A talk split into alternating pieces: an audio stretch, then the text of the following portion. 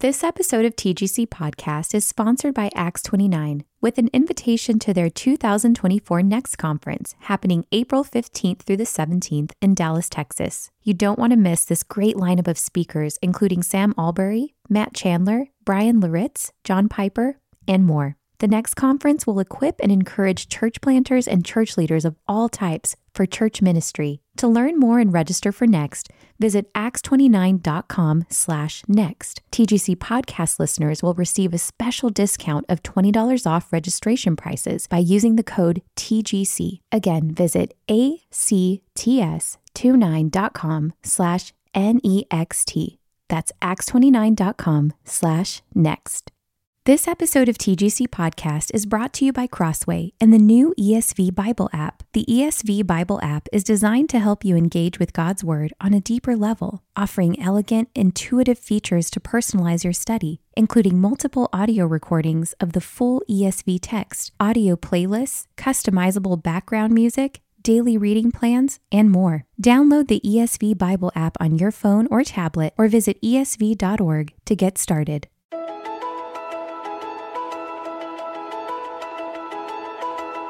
Welcome to the Gospel Coalition podcast, equipping the next generation of believers, pastors, and church leaders to shape life and ministry around the gospel.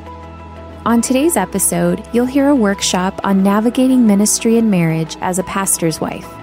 This workshop was originally recorded at TGC's 2018 Women's Conference.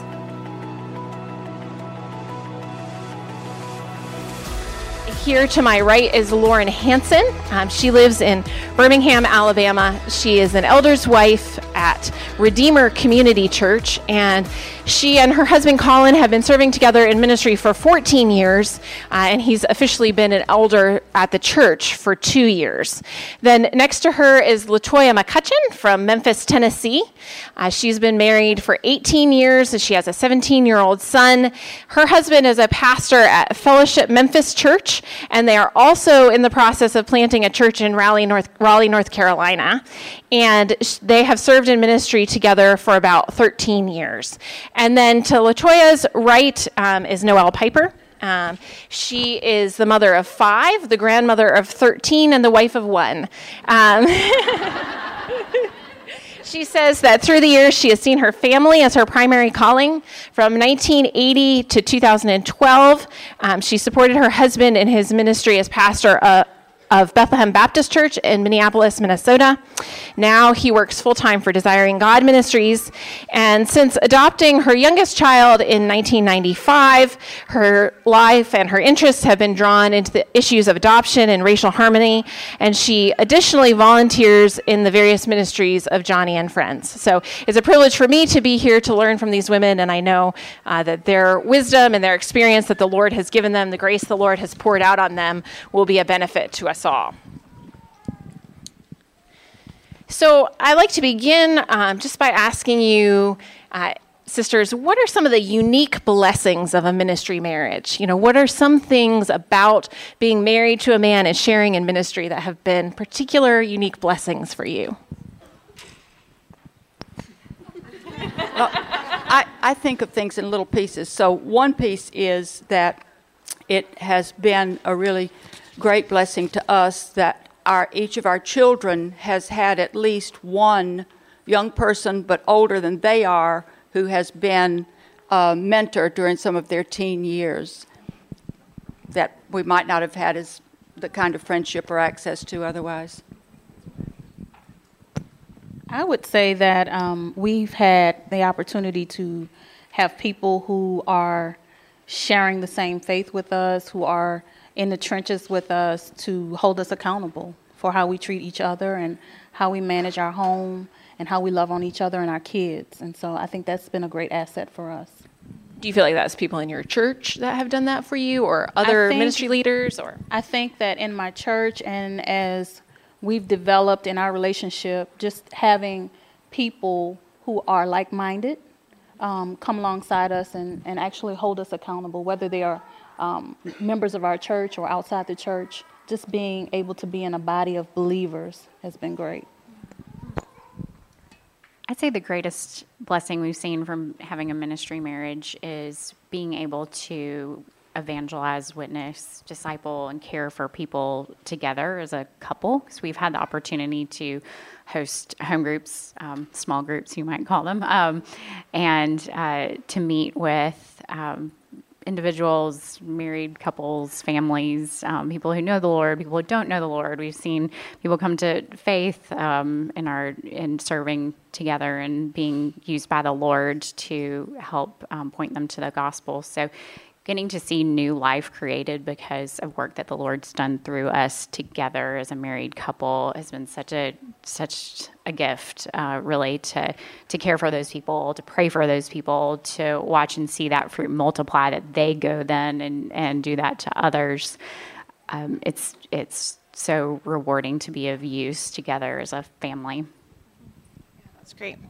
So I think when we're in ministry. Um, with our husbands uh, in church ministry in particular.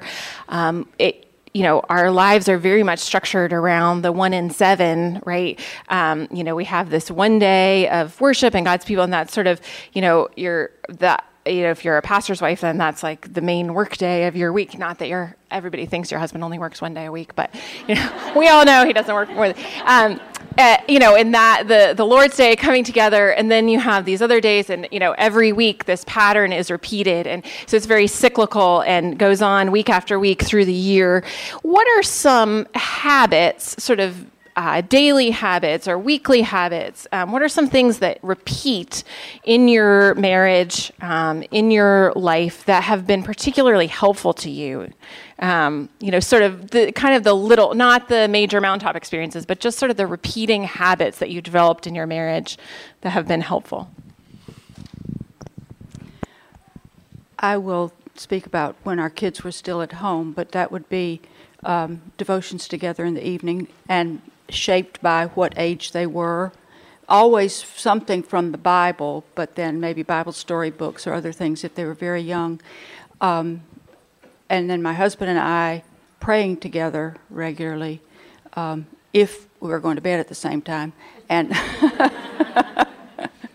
uh, so those, those family devotional habits were very important. Tell me about praying together with your husband. Do you pray you have certain things you pray for? Do you have, you know, what does that look like?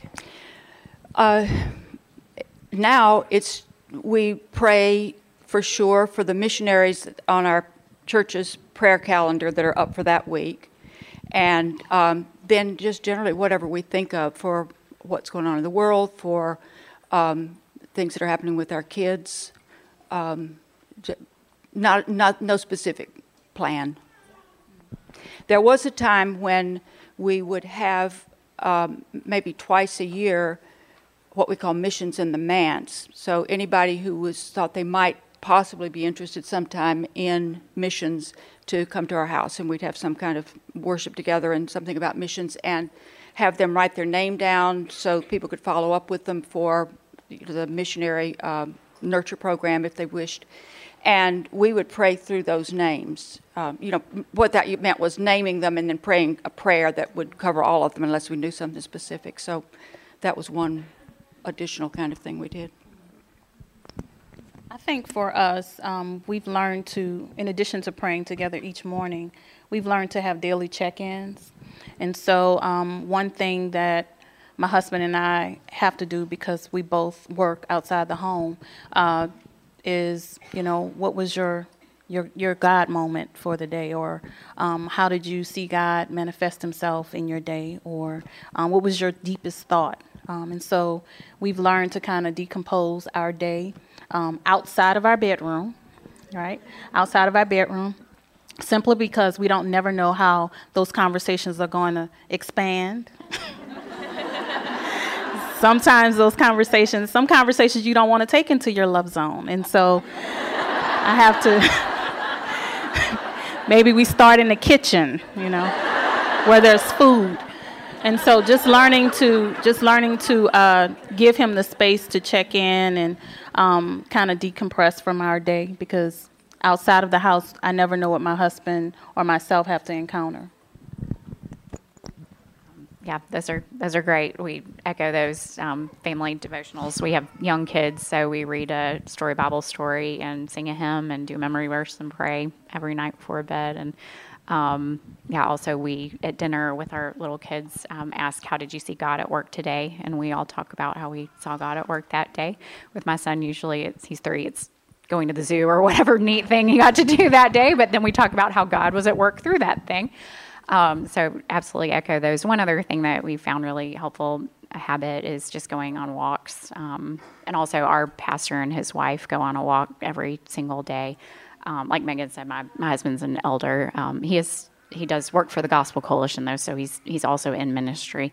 But um, uh, regardless, going on walks we've just found to be a very helpful way for us to have time to make sure that we're talking because it can be very easy to go about all the things to do in a day and realize you didn't actually hear how your husband's doing and you didn't get to hear how you're doing. So we like that.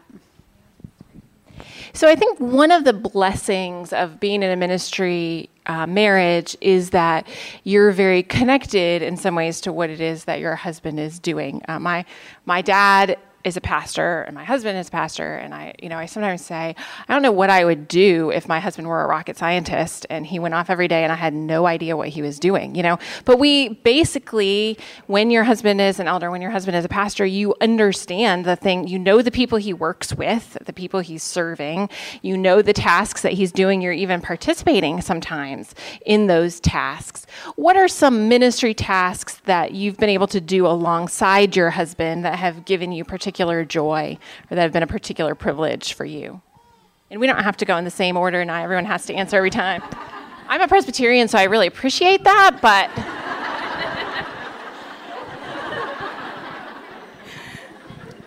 My husband and I do a lot of um, marriage counseling together. Um, I have a background in counseling, and so I found that to be one of my greatest joys to be able to walk um, newly married or even potential, you know, individuals that are wanting to get married through what it what a healthy marriage could possibly look like, and um, debunk some of the expectations that they sometimes have, and just straight up and tell them, hey, you know, this is really going to be hard. This is the hardest thing you're going to ever have to do, you know. let's get that let's get that out first, um, so that they can, you know, prosper healthily in their marriage. And so that's something that my husband and I have both enjoyed doing, seeing marriages come to fruition and individuals love each other. Do you have like a plan? You know, so you have a couple, they're coming Friday night for their counseling, whatever. Do you two talk ahead of time? We're going to talk about this, or do you? Is it just sort of more organic conversation, or how do you organize that? Well, initially, um, we will have them to complete certain assessments um, that we generally will use. Um, for example, one assessment is called the Gospel it's through gospel pathways. It's called the Enneagram. And what the Enneagram allows them to do is to see how they're wired because we're all wired differently. And that's not a, a sinful thing, although um, at times we can act in a certain way that may be sinful. And and also because we bring certain attributes into our marriage from our backgrounds. And so um, it's always good for us to start there and to also figure out what do you expect um, from your marriage um, and give them language that they can use to communicate with each other so that they can have a better understanding of what they are wanting or what they expect out of their marriage. And so those are just some of, just some of the tools that we utilize. How about either of you? Are there ministry tasks you enjoy doing together? Uh, probably the main thing we do together is when we have people at our house and um, are in conversation together and whatever direction that takes, and that depends on who the people are. um, so obviously there are sacrifices uh, associated with being in ministry. Just name just a few of the sacrifices that you think come along with being in ministry. I think the hardest thing is just seeing the brokenness of humanity and kind of getting a look behind the curtain of what's going on at church or what's going on um, in a parachurch organization.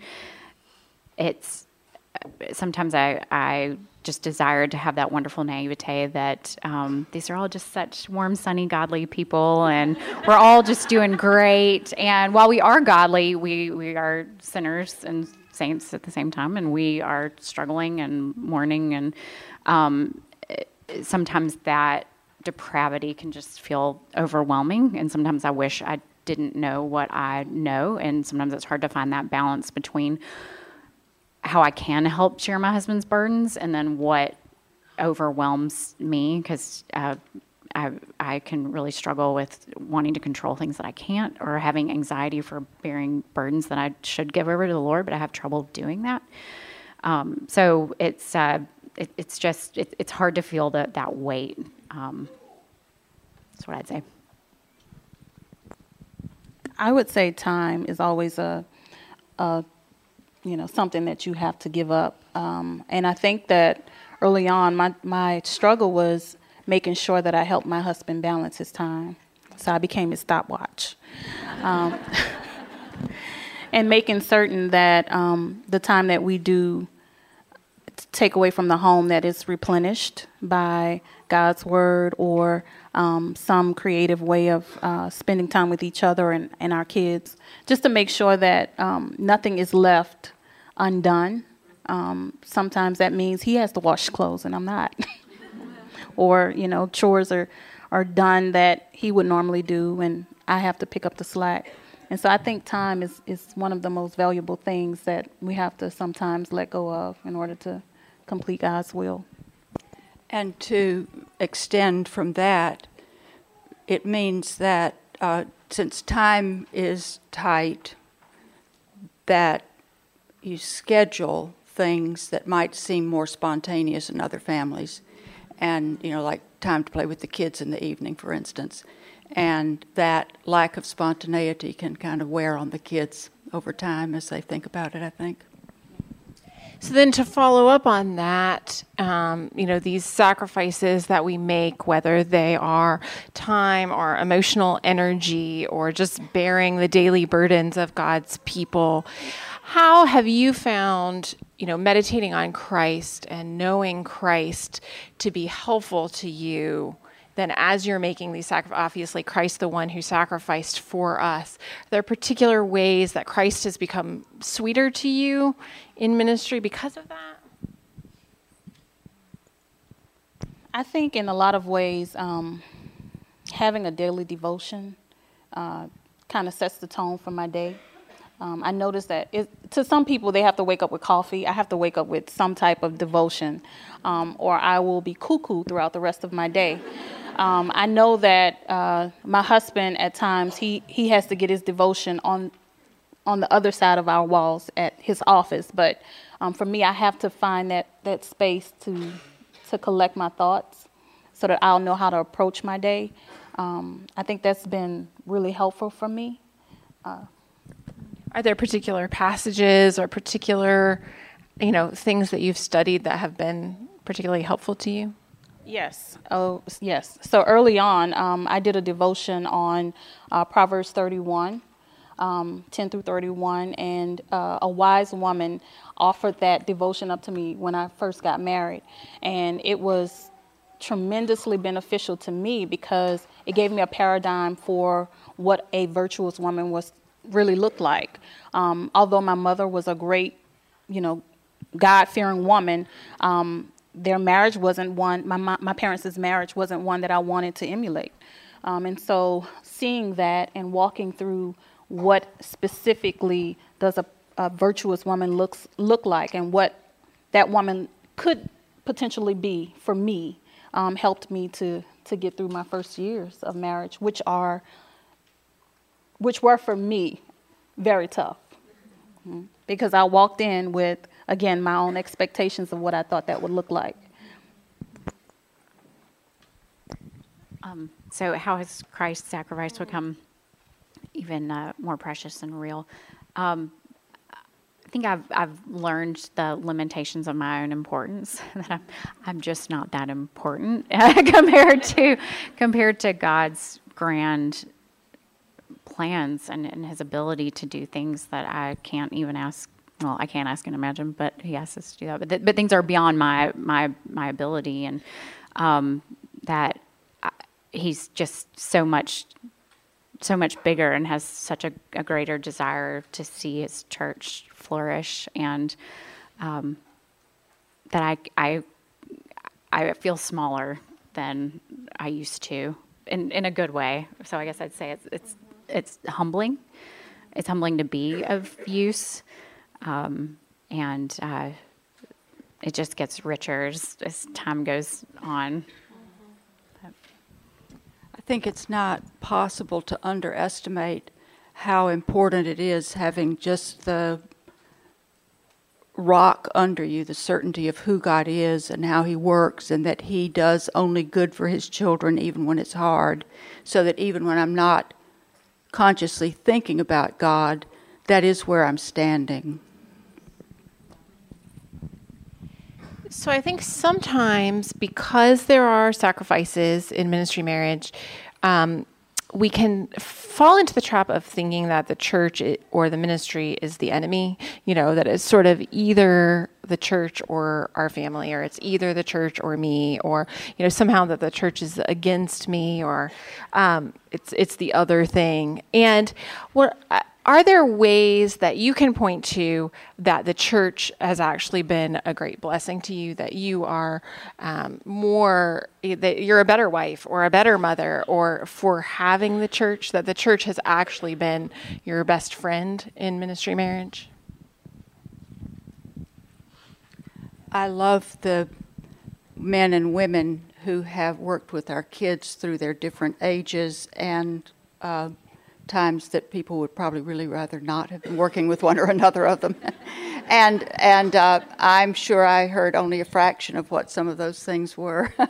some of them come back as stories still, and my, my children are in their 30s and 40s now. But um, so to, that is a huge thing to have people that we trust to be telling our children the truth and to living it out for them.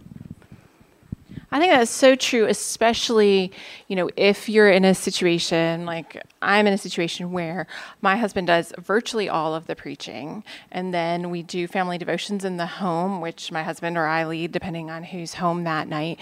And so my children's instruction is coming almost entirely from one or other of their parents. And so I think what Noelle is saying is so important because the church then provides you with all these other people who are saying, your soul is important and Christ is the best thing out there, you know, and bearing testimony to the thing that they're hearing from us, which is good, but they're saying, you know what, we also are invested in. So, are there other ways that the church has been a great blessing? Do we have a lot of elders' wives in here? Or are we most are mostly pat? Okay, good. Okay, because what it, it's it's different. I think the answer to this question is a little bit different. Yeah, that's why you're on this panel so okay. that we can have. Yeah, there we go. Um, so uh, it's interesting that um, uh, it comes to mind that pastors being a, a position of, of such respect and honor and importance being behind the pulpit, um, I'd imagine that the congregation just sees them a little bit differently, um, both in ways that are challenging and ways that are very good and supportive. Elders really being behind the scenes, um, I, I, think, uh, can can not be that first like top of mind church care recipients because they're doing so much that isn't seen, and so. Um, thankfully, I think our, our elders are very much aware of each other and what families need on that that almost horizontal level of, of leadership.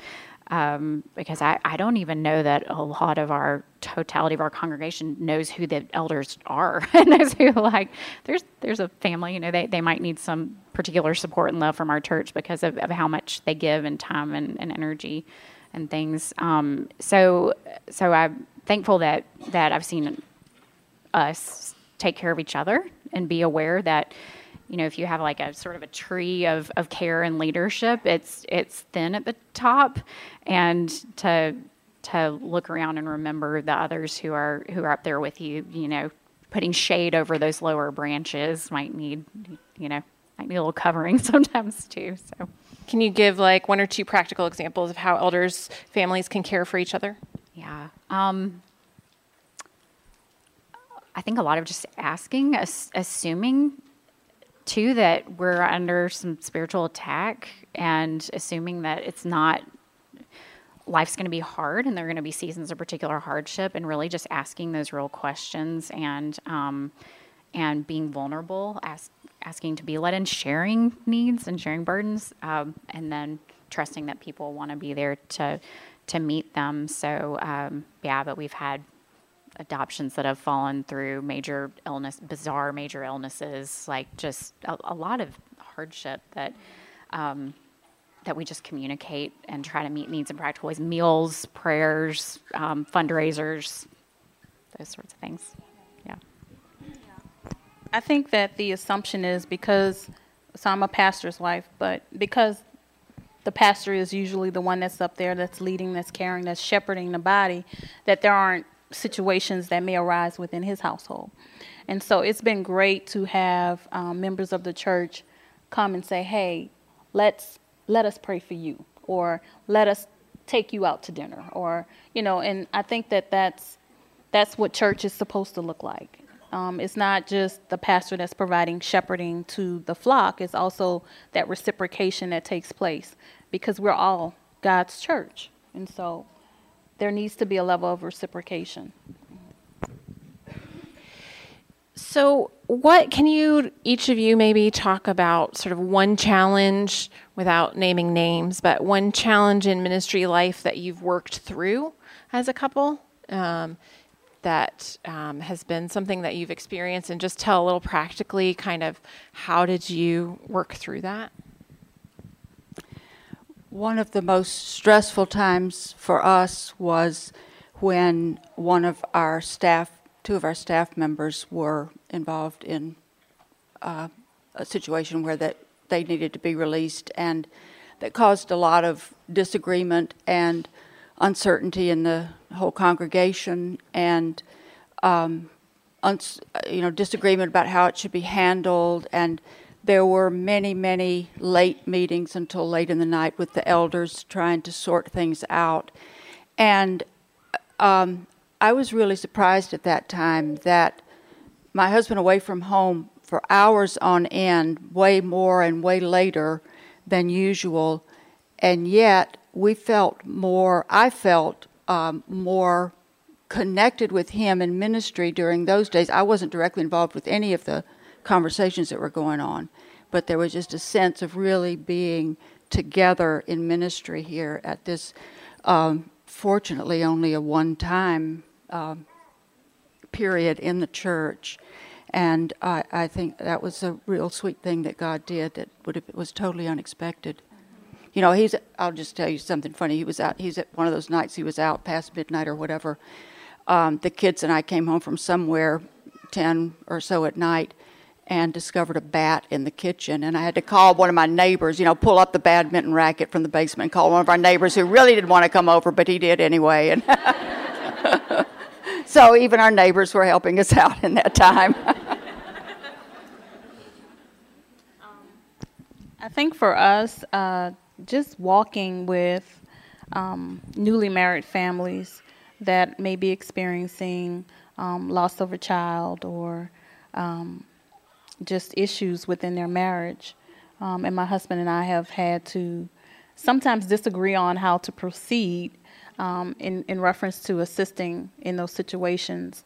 But I think that uh, with us trying to figure out what would be the right directive to go in, or direction to go in, I think it's helped us to kind of look at ourselves and our marriage as well. And so, in, in, in that, we were providing assistance we learned how to better communicate with one another through some of the issues that we've faced um, with other couples. And so I think that that's been helpful to us. I think our biggest challenge is just that we, my husband and I, have very, very different personalities. Um, you mentioned the Enneagram. I'm a two, and he's an eight. You're an eight. yeah, yeah. Um, yeah. So it's uh, just so I don't know if y'all know that basically means I'm the the giver, like the all all heart, all relationship helper. Um, and he's what what's a the the challenger. yeah, the yeah the challenger. Yes, uh-huh, yeah. So. Uh, so you talk about having different perspectives. Sometimes we just we just have very different perspectives, and um, I think over time have have learned to um, pray more and more, and to trust that the Lord is good and that He's He's working and leading. He's speaking to both of us, but to also I've learned that my husband has information and and knowledge of particular situations that I don't have because I'm not in that role, and sometimes it can be tempting just to over overstep or because he thinks so differently from me, just assign assign steps that he wants to take or whatever is just like, oh, that's his personality and that's his part that I don't understand and I don't like. just um, to uh, is to be more patient, to be more prayerful, to be more sympathetic, and and to know that that um, my way isn't the right way. Like you know, there's there there are there are gifts and, and all the things that all the ways that God's made us and, and given us to to see Him, and He's at work. Um, so I have one more question, and then we'll open it up if some of you have questions. But so we talk a lot about ministry life being a fishbowl, maybe more so for a, pastor who's up front, and less so for elders. But I think elders' wives definitely face this too. Um, and you know, people are looking at you and they're watching your family life. What is one thing that you hope that your church, that the people who are watching, will learn from watching you uh, learn about marriage, learn about family, ultimately learn about Christ and His church, right? Because marriage is a picture of Christ and His church. When they watch you, what do you want the people in your church to take away or to learn? And of course, you know, you're not going to do it perfectly, but, but this is our hope by grace that they might learn something. So I would say um, my husband, my husband and I early on wanted to make sure that we had like a mission for our marriage. I've always felt that my greatest ministry was my household, my marriage. And um, I think over the years we've developed the concept that we want our marriage to tell the truth about who Christ is to whomever is looking, um, whether it's our son or our neighbor's kids or um, our neighbors. You know, we want our marriage to reveal to everyone who Christ truly is.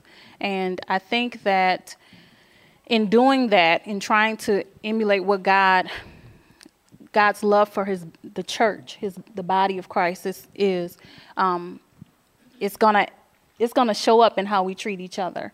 Um, now, do we get it right all the time? No. But there needs to other people need to see that too, right? They need to see the imperfections that we have, and and also be able to witness how we come on the other side of that. And so for us, that's huge, right? Because in marriage sometimes there's this perception that it's supposed to be perfect. I'm supposed to have this this honeymoon that lasts forever. and we all know that that doesn't take place. And so, especially with younger couples, um, I think walking alongside some of those individuals to let them see, hey, yes, you fight, right? You, you're going to have battles that, that arise in your marriage, but coming through that is really going to speak volumes to who Christ is in your marriage. A long time ago, I had a t shirt that had lines and lines and lines of names of Jesus. And I was checking out of the store, and when I was leaving, the, the cashier said, oh, I like your shirt. And then I remembered what I had on, and I thought, oh man, I wonder what I said and if I did everything okay. and but that's what I want is that when people see us and catch us in any moment, that we're consistent in being honest, in reflecting Jesus well in the way we do everything. Thanks for listening to today's episode of the Gospel Coalition podcast. Check out more gospel centered resources at thegospelcoalition.org.